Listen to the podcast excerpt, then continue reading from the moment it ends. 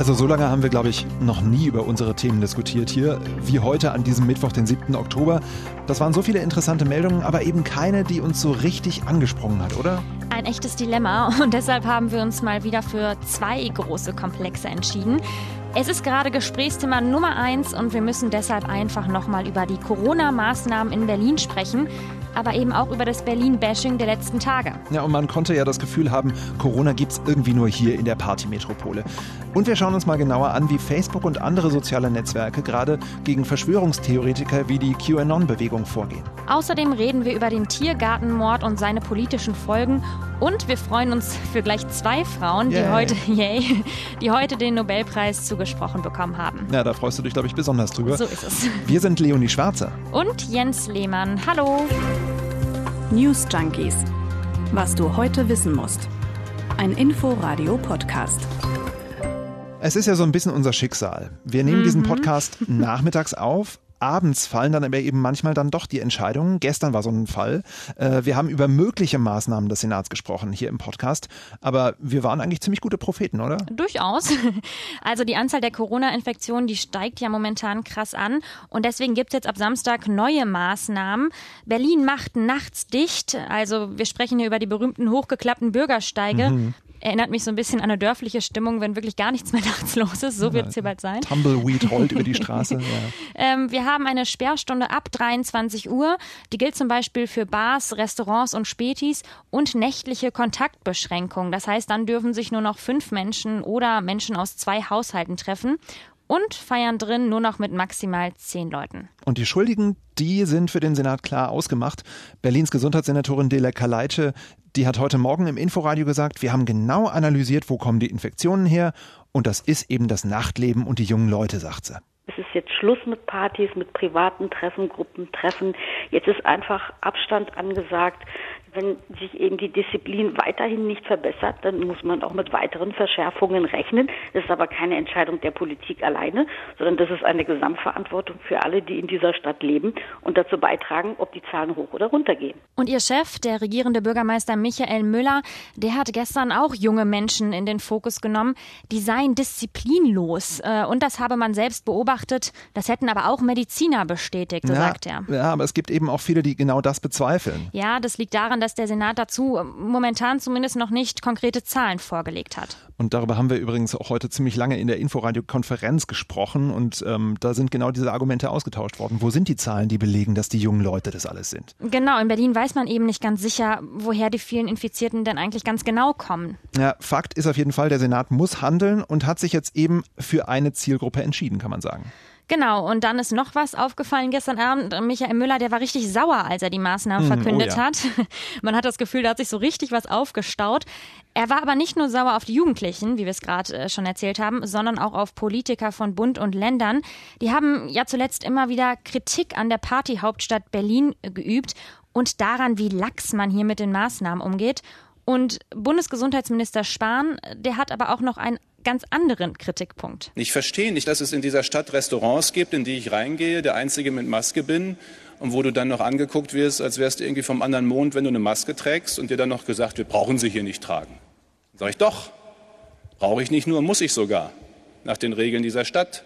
Aber Regeln müssen dann auch durchgesetzt werden. Ja, und das hat Michael Müller, der Regierende, natürlich nicht auf sich sitzen lassen. Gestern Abend hat er das mal ganz trocken gekontert. Dass Herr Spahn eine traurige Geschichte erzählt, wie er in eine Berliner Kneipe geht und darum kämpfen muss, eine Maske tragen zu dürfen. Das ist schon mal ein guter Anfang, dass er darum gekämpft hat. Noch besser wäre gewesen, wenn er darum gekämpft hätte, dass alle in der Kneipe Maske tragen oder er uns schnell einen Hinweis gibt, sodass wir schnell eingreifen können. Meinst du, da gibt es noch eine Fortsetzung, Jens? Garantiert, die Saga geht weiter. Ja. Wir werden euch morgen updaten. Ja, Berlin steht ja gerade generell am Pranger und das gefällt Müller natürlich überhaupt nicht. Auch auf Kritik äh, vom bayerischen Ministerpräsident Söder hat Müller sehr gereizt reagiert. Der hatte nämlich so ungefähr gesagt, in Berlin herrscht echt Chaos. Guckt euch dafür München an. Hier ist alles mhm, super, ne? Super. Mhm. Äh, prompt hat Bayern heute auch ein Beherbergungsverbot für Reisende aus Corona-Hotspots verhängt Und wir wissen es, da sind ja auch momentan zumindest vier Berliner Bezirke dabei. Da kann Michael Müller natürlich erstmal nichts gegen sagen, aber er regt sich eben ganz generell über die Schuldzuweisungen nicht nur aus Bayern, aber vor allem aus Bayern auf. Und er sagt, keiner hat das Recht, in dieser Lage auch zwischen den Ländern mit dem Finger auf andere zu zeigen. Und da kann ich ihn schon ein bisschen verstehen, ehrlich gesagt. Ja, voll, ähm, voll. Denn es geht ja nicht nur um die Party-Hauptstadt Berlin als Ganzes. Es geht ja vor allem auch um illegale Partys oder größere Feiern und Treffen. Und die gibt es ja wohl nicht nur in Berlin, sondern eben auch in anderen Städten. Looking mhm. at you, München. und Hamm. Hamm ist ja wohl, Hamm, ja, Hamm ist ja wohl gerade die Party-Hauptstadt. Da wissen wir nämlich zum Beispiel ganz genau, dass die vielen Infizierten gerade von einer riesigen Hochzeitsfeier kommen. Also da ist wirklich mal eine Party ganz sicher dran schuld. Ja, und irgendwie hat man das Gefühl, dass bei all diesem Hin und Her der Kampf gegen das Virus selbst fast ein bisschen aus den Augen gerät, oder? Ja, das Gefühl habe ich irgendwie auch. Es ist eher so ein Wettkampf unter den Ländern. Also wir machen es besser, nein, wir machen es besser. Guckt euch München an, guckt euch Berlin an. Oder wir lassen den und den nicht mehr rein, weil ne, Corona-Hotspot oder Risikogebiet. Ja. Also das ist irgendwie die ganze Zeit so ein total anstrengendes Hin und Her. Ja, das erinnert mich immer selber an den Gesichtsausdruck von Angela Merkel, der Bundeskanzlerin, auf einer Pressekonferenz im Mai. Äh, da hatte sie gerade einen total unerfreulichen Bund-Länder-Gipfel hinter sich. Da haben sich kurz danach die Ministerpräsidentinnen und Ministerpräsidenten schon in sämtliche Schalten von allen Nachrichtensendern irgendwie äh, reingeslidet und haben schon die Ergebnisse verkündet.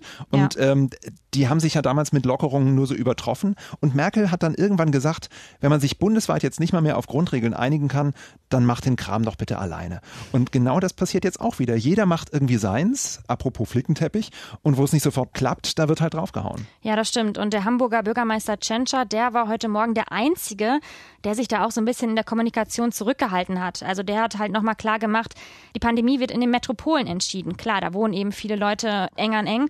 Und damit sind eben alle Großstädte in Deutschland gemeint. Also es gibt ja auch eine Reihe anderer Großstädte, die auch hohe Infektionszahlen haben. Und ich finde es ganz gut, dass er das gesagt hat, weil ja. ich meine, das Wichtigste ist doch gerade Solidarität zwischen uns, zwischen allen Menschen, aber eben auch, dass es jetzt nicht so ein komisches Wettrennen zwischen den Städten gibt, sondern dass wir irgendwie da zusammen durch müssen, also dass wir an einem Strang ziehen. Ja, auf jeden Fall. Und das gilt ja auch für die Länder an sich selbst auch. Wir kommen jetzt zu unserem zweiten Komplex oder auch Hauptthema. Mhm. Ähm, und zwar bei den Demonstrationen gegen die Corona-Maßnahmen. Da konnte man manchmal Schilder mit einem Q sehen oder QAnon.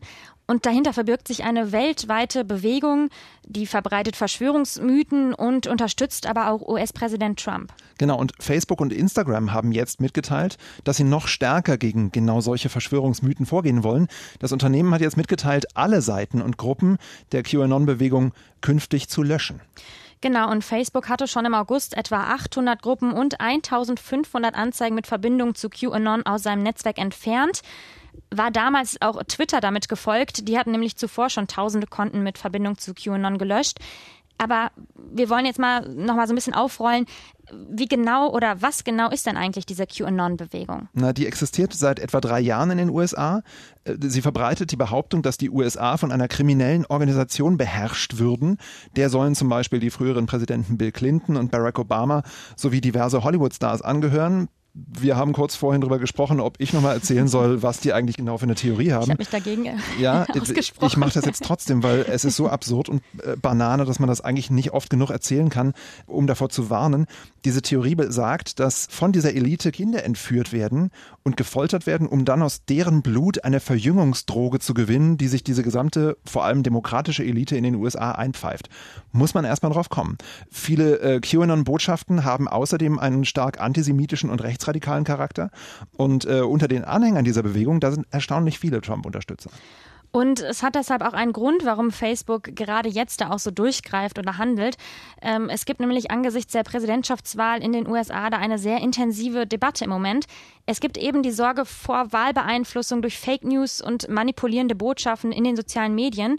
Und wir erinnern uns vielleicht vergangenen Donnerstag, da hatte Facebook auch Wahlwerbung von US-Präsident Trump entfernt denn er hatte da den Eindruck erweckt, dass Geflüchtete in Corona-Zeiten ein Risiko für die USA seien. Und wir haben jetzt gedacht, wir sprechen jetzt mal kurz darüber. Wir machen quasi so eine Art kurzen Ausflug. Hm, eine Parenthese, genau. wir sprechen mal über die Macht der sozialen Medien im US-Wahlkampf. Heute Abend ist ja zum Beispiel das TV-Duell der beiden Vizekandidaten, also Mike Pence, dem Vizepräsidenten, und Kamala Harris, der äh, Kandidatin der Demokraten. Früher waren solche TV-Duelle ja wirklich extrem wichtig und die Einschaltquoten extrem hoch. Fernsehen war eben die wie entscheidende Arena für US-Präsidentschaftswahlkämpfe. Und heute ist es so, dass eben Social-Media-Plattformen wie Facebook oder wie Twitter ähm, eine ganz wichtige Bedeutung in politischen Wahlkämpfen haben.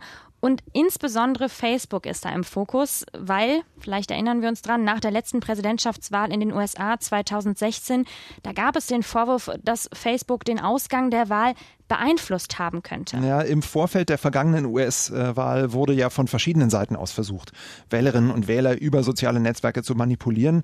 Also zum Beispiel eine russische Kampagne hat damals zur Unterstützung republikanischer wie demokratischer Kandidaten und Themen Wahlwerbung geschaltet und Millionen von amerikanischen Facebook-Nutzern bekamen die eben auch angezeigt. Und genau deshalb stehen die sozialen Netzwerke ähm, in diesem Jahr eben ganz schön unter Beobachtung und haben deshalb auch schon reagiert. Also bei Twitter zum Beispiel ist politische Werbung zum Beispiel Tweets, die dann gegen Bezahlung bei Userinnen und Usern platziert werden, äh, die ist eben schon seit letztem Jahr verboten worden. Und bei Facebook ist es grundsätzlich zwar noch erlaubt, aber die probieren das eben durch Regelungen und ähm, entsprechende Eingriffe dann doch in den Griff zu bekommen. Mark Zuckerberg, der Facebook-Chef, der hat angekündigt, dass sein Portal in der Woche vor den US-Wahlen am 3. November dann doch keine neuen politischen Anzeigen mehr annehmen werde. Wahrscheinlich, weil sie es dann auch gar nicht mehr kontrollieren können, weil ne, das ist eben, wahrscheinlich. Das geht dann wieder durch die Decke da, ja. Genau, und das ist eine ganz schwierige Debatte, auch auch was generell Falschmeldungen oder auch Fake News, wird auch häufig genannt, in den sozialen Netzwerken angeht, weil das ist immer so ein bisschen so eine Abwägung. Auf der einen Seite haben wir auch die Meinungsfreiheit und eigentlich ist es ja so, dass es in demokratischen Staaten auch jedem zusteht, eine Unwahrheit zu behaupten, sofern diese eben anderen nicht direkt schadet. Und das ist eben auch so geregelt, weil es im Einzelfall gar nicht so leicht zu sagen ist, ist diese Aussage jetzt falsch oder ist sie wahr? Andererseits haben wir ja, wie eben schon geschildert, auch ein Problem, wenn gezielt Falschmeldungen und Verschwörungstheorien verbreitet werden über diese Netzwerke. Und dann noch das Problem, wie wollen denn Konzerne überhaupt entscheiden, was Fake News sind und was gesicherte Informationen? Also da muss es ja irgendwie noch eine übergeordnete Instanz geben, das können ja diese Konzerne nicht machen. Genau, es sind eben auch wirtschaftliche Unternehmen. Klar. Also ähm, und dazu kommt natürlich auch, im Zusammenhang mit sozialen Netzwerken werden auch häufig Begriffe wie Echokammern oder Filterblasen genutzt.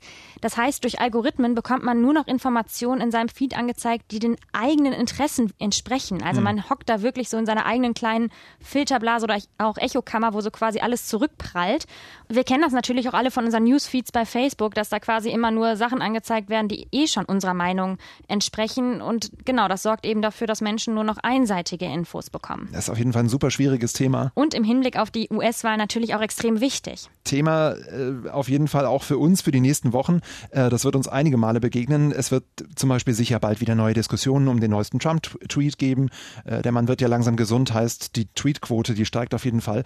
Oder vielleicht gibt es ja auch neue Bot-Angriffe, die dann den Wahlkampf beeinflussen wollen. Wir reden als nächstes über einen Fall, der klingt so ein bisschen wie True Crime. Ja, oder wie so ein Agentenfilm auf jeden Fall, ja. Heute hat vor dem Kriminalgericht in Berlin-Moabit der Prozess um den Mord im kleinen Tiergarten begonnen. Angeklagt ist ein Russe, der einen Georgier erschossen haben soll. Und das ist auch irgendwie alles so ziemlich James Bond-mäßig mit Schalldämpfer auf der Pistole und so weiter. Das, das klingt alles irgendwie nicht so ganz alltäglich oder normal. So richtig interessant wird es aber dann, wenn man sich die Anklageschrift genauer anguckt. Die ist heute verlesen worden vor Gericht und die Bundesanwaltschaft, also das ist die höchste Anklagebehörde, die wir in Deutschland haben, die wirft dem Mann vor, den anderen am helllichten Tag und zwar aus politischen Motiven und im Auftrag Russlands liquidiert zu haben. Der Angeklagte leistete dem staatlichen Tötungsauftrag Folge. So hart hat das Bundesanwalt Ronald Georg zum Prozessauftakt formuliert. Da ist sogar von Staatsterrorismus die Rede und das klingt nur wirklich überhaupt nicht mehr nach einem normalen normalen Mordprozess. Nee, und man hat es heute auch gelesen, da sitzt dann gefühlt gleich die Moskauer Führung mit auf der Anklagebank. Und sowas gibt es eben auch verdammt selten in der internationalen Gemeinschaft. Russland weist natürlich die Vorwürfe seit Tag 1 zurück und verweist vor allem auf schwache Beweismittel. Und da muss man sagen, ja, es ist halt auch ein reiner Indizienprozess. Also es wird sich hier wirklich nur auf Beweisanzeichen bezogen. Also zum Beispiel, äh, auf welchem Papier ist ein Ausweis gedruckt. Mhm. Und aus geheimen Akten soll hervorgehen, dass der Angeklagte einen falschen Namen benutzt haben soll. Er soll Kontakte in höchste russische Geheimdienstkreise haben und von dort auch seine gefälschten Dokumente bekommen haben. Und wir müssen jetzt natürlich abwarten, wie das Urteil ausfällt, wie der ganze Prozess abläuft. Aber sollte das Gericht sagen, jawohl, das war ein staatlicher Auftragsmord, dann wäre das eine ähnliche Sensation wie zum Beispiel der Fall Nawalny vor ein paar Wochen. Die Bundesregierung, muss man sagen, ist ja jetzt schon eher zurückhaltend, wenn es um Russland geht. Und der CDU-Außenpolitiker Roderich Kiesewetter, der hat heute Morgen im RBB gesagt, warum das so ist. Ich glaube, zwischen dem Tiergartenmord und dem Mordanschlag auf Nawalny ist etwas äh, deutlich geworden zwischen den deutsch-russischen Beziehungen, dass unsere romantische Einstellung Handel durch Wandel und Hauptsache gute diplomatische Beziehungen sehr ernüchternd entlarvt wurden. Sie werden von Russland ausgenutzt. Russland nimmt uns nicht ernst. Ja, und Kiesewetter sagt auch, das könnte zum Beispiel so ein Fall wie der berühmte Mykonos-Prozess werden. Damals ist ja ein Anschlag auf ein Restaurant ganz offensichtlich im Auftrag des Iran passiert. Und da hat die Bundesregierung dann, als die Indizien auch über alle ausgerollt waren und das Verfahren eben beendet war, da hat die Bundesregierung vollständig die Beziehungen abgebrochen. Ob man das aber wiederum bei einem so wichtigen Partner wie Russland einfach machen kann, das weiß man nicht. Na klar, Nord Stream 2, apropos. Mhm, ne? Aber man kann jetzt schon sagen, der Ton in den deutsch-russischen Beziehungen, der war selten so scharf. Und weiter geht's mit unserer Serie zu den Nobelpreisen, die wir in dieser Woche haben. Mhm. Heute ist ja der für Chemie dran. Gestern wollte ich mich nicht daran wagen an das Thema, aber heute ist richtig äh, Spannung drin auch vor allem. Und der geht in diesem Jahr an gleich zwei Frauen. Man muss sagen, im Fachbereich Chemie ist das bislang nur fünfmal vorgekommen. Darunter war übrigens auch Marie Curie, das liegt aber schon einige Jahrzehnte zurück. Einige. Äh, jetzt folgen ihr auf jeden Fall die Genforscherinnen Emmanuelle Charpentier aus Frankreich und Jennifer Doudna aus den USA nach. Charpentier arbeitet übrigens gerade hier in Berlin am Max-Planck-Institut an Krankheitserregern. Die ist heute auch gefragt worden, wie sie sich fühlt. Die war ganz schön wackelig, nachdem sie aus Stockholm angerufen wurde.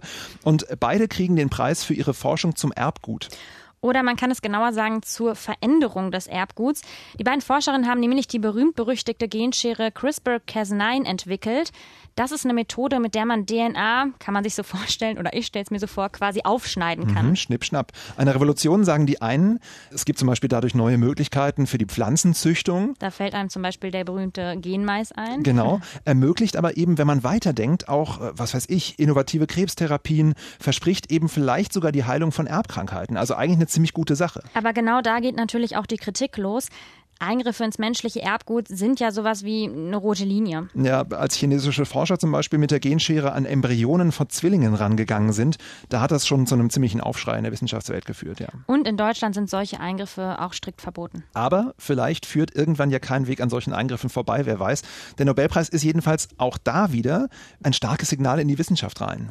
Das hatten wir gestern schon bei den schwarzen Löchern und wir sind gespannt. Was steht morgen an, Jens? Literatur, Uhu. mein Fachgebiet. Ob hm? das wohl auch ein starkes Signal sein wird? Das war es selten, ehrlich gesagt. Die Wirtschaft, die leidet ja gerade stark unter Corona. Die Einschränkungen, die belasten die Firmen, die Restaurants, die Kneipen. Wir kennen die Argumente alle.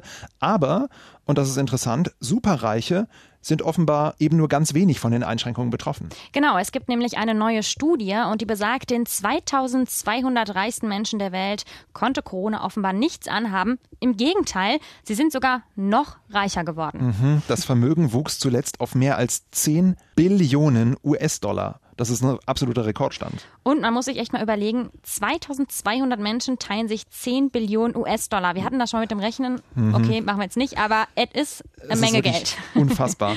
Der Anstieg ist wahrscheinlich auf steigende Wertpapierkurse zurückzuführen. Na klar, die haben alle Aktien. Äh, warum die überhaupt zu Corona-Zeiten steigen, na gut, sei dahingestellt. Klar ist, vor allem in innovationsgetriebenen Bereichen wie im Technologie- oder auch im Gesundheitssektor, da konnte in den vergangenen Monaten dann eben doch abgesahnt werden. Macht ja auch irgendwie Sinn. Aber interessanter Punkt. Gleichzeitig gab es heute noch eine andere Nachricht, die so aufgeploppt ist. Und zwar leidet die Luxusgüterbranche. Also, ich habe jetzt mal die schnelle Schlussfolgerung getroffen, nicht wissenschaftlich fundiert. Die Reichen scheffeln mehr Kohle, aber geben es nicht aus. Ja, aber es kaufen ja nicht nur die superreichen Luxusgüter. Klar, es liegt Stimmt. irgendwie nahe. Äh, aber die Hersteller, die kriegen eben auch noch den weltweiten Reisestopp zu spüren heißt auch, die besonders kaufwütigen chinesischen Luxustouristen, die fehlen eben. Die dürfen nämlich momentan nicht nach Europa reisen und sich eben dort nicht mit Luxusgütern eindecken. Die haben offenbar eigentlich immer ordentlich geshoppt bei Prada, Gucci, Louis Vuitton und wie mhm. diese ganzen Luxusmarken so heißen. Und auch Duty-Free-Shops verkaufen generell weniger. Wir sprechen ja immer über Einbußen der Fluggesellschaften.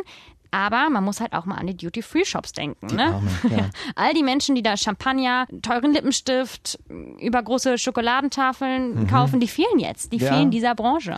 Und der Lockdown war natürlich auch ein großes Problem. Trotz Nachholeffekten seit Juni dürfte der gesamte Markt für Luxusgüter 2020 um 20 bis 35 Prozent einbrechen. Das prophezeien zumindest eine Unternehmensberatung und ein italienischer Luxusgüterverband, dass es sowas gibt. Die Fondazione Alta Gamma. Das hast du sehr schön ausgesprochen. Interessantes uns auch. Besonders schlimm ist die Krise im hochwertigen Uhrengeschäft. Und da muss ich aber sagen, das macht irgendwie Sinn für mich, weil wir haben weniger Termine, chillen mehr zu Hause, wofür brauchen wir dann bitte noch eine Uhr? ähnlich wie bei der Mode. Wir hatten es ja vorgestern schon. Hugo Boss Aktie, die ist seit Beginn der Pandemie um 50 Prozent runtergegangen. Äh, dagegen sind dann eben Jogger und damit so Sportartikelhersteller voll im Trend. Keine Hochzeiten, keine Partys. Wofür soll man sich gerade auch ein teures Kleid kaufen? Ja, wir machen es uns gleich lieber äh, gemütlich im Jogger auf der Couch bequem. Ich habe heute keinen glamouröseren Abendtermin mehr, oder du? Nee, ich auch nicht. Nur chillen. Mit Uhr. Warum mit Uhr? Weil ich die nicht absetze. Ach natürlich, dein Luxusgut, dein einziges Luxusgut, was du hast. Nein, es ist keine Luxusuhr. Feedback könnt ihr uns immer geben, das wisst ihr. newsjunkies.inforadio.de ist unsere Adresse. Wir freuen uns echt über Mails und äh, ansonsten sagen wir nur noch Tschüss bis morgen. Tschüss. News Junkies. Was du heute wissen musst. Ein Podcast von Inforadio. Wir lieben das Warum.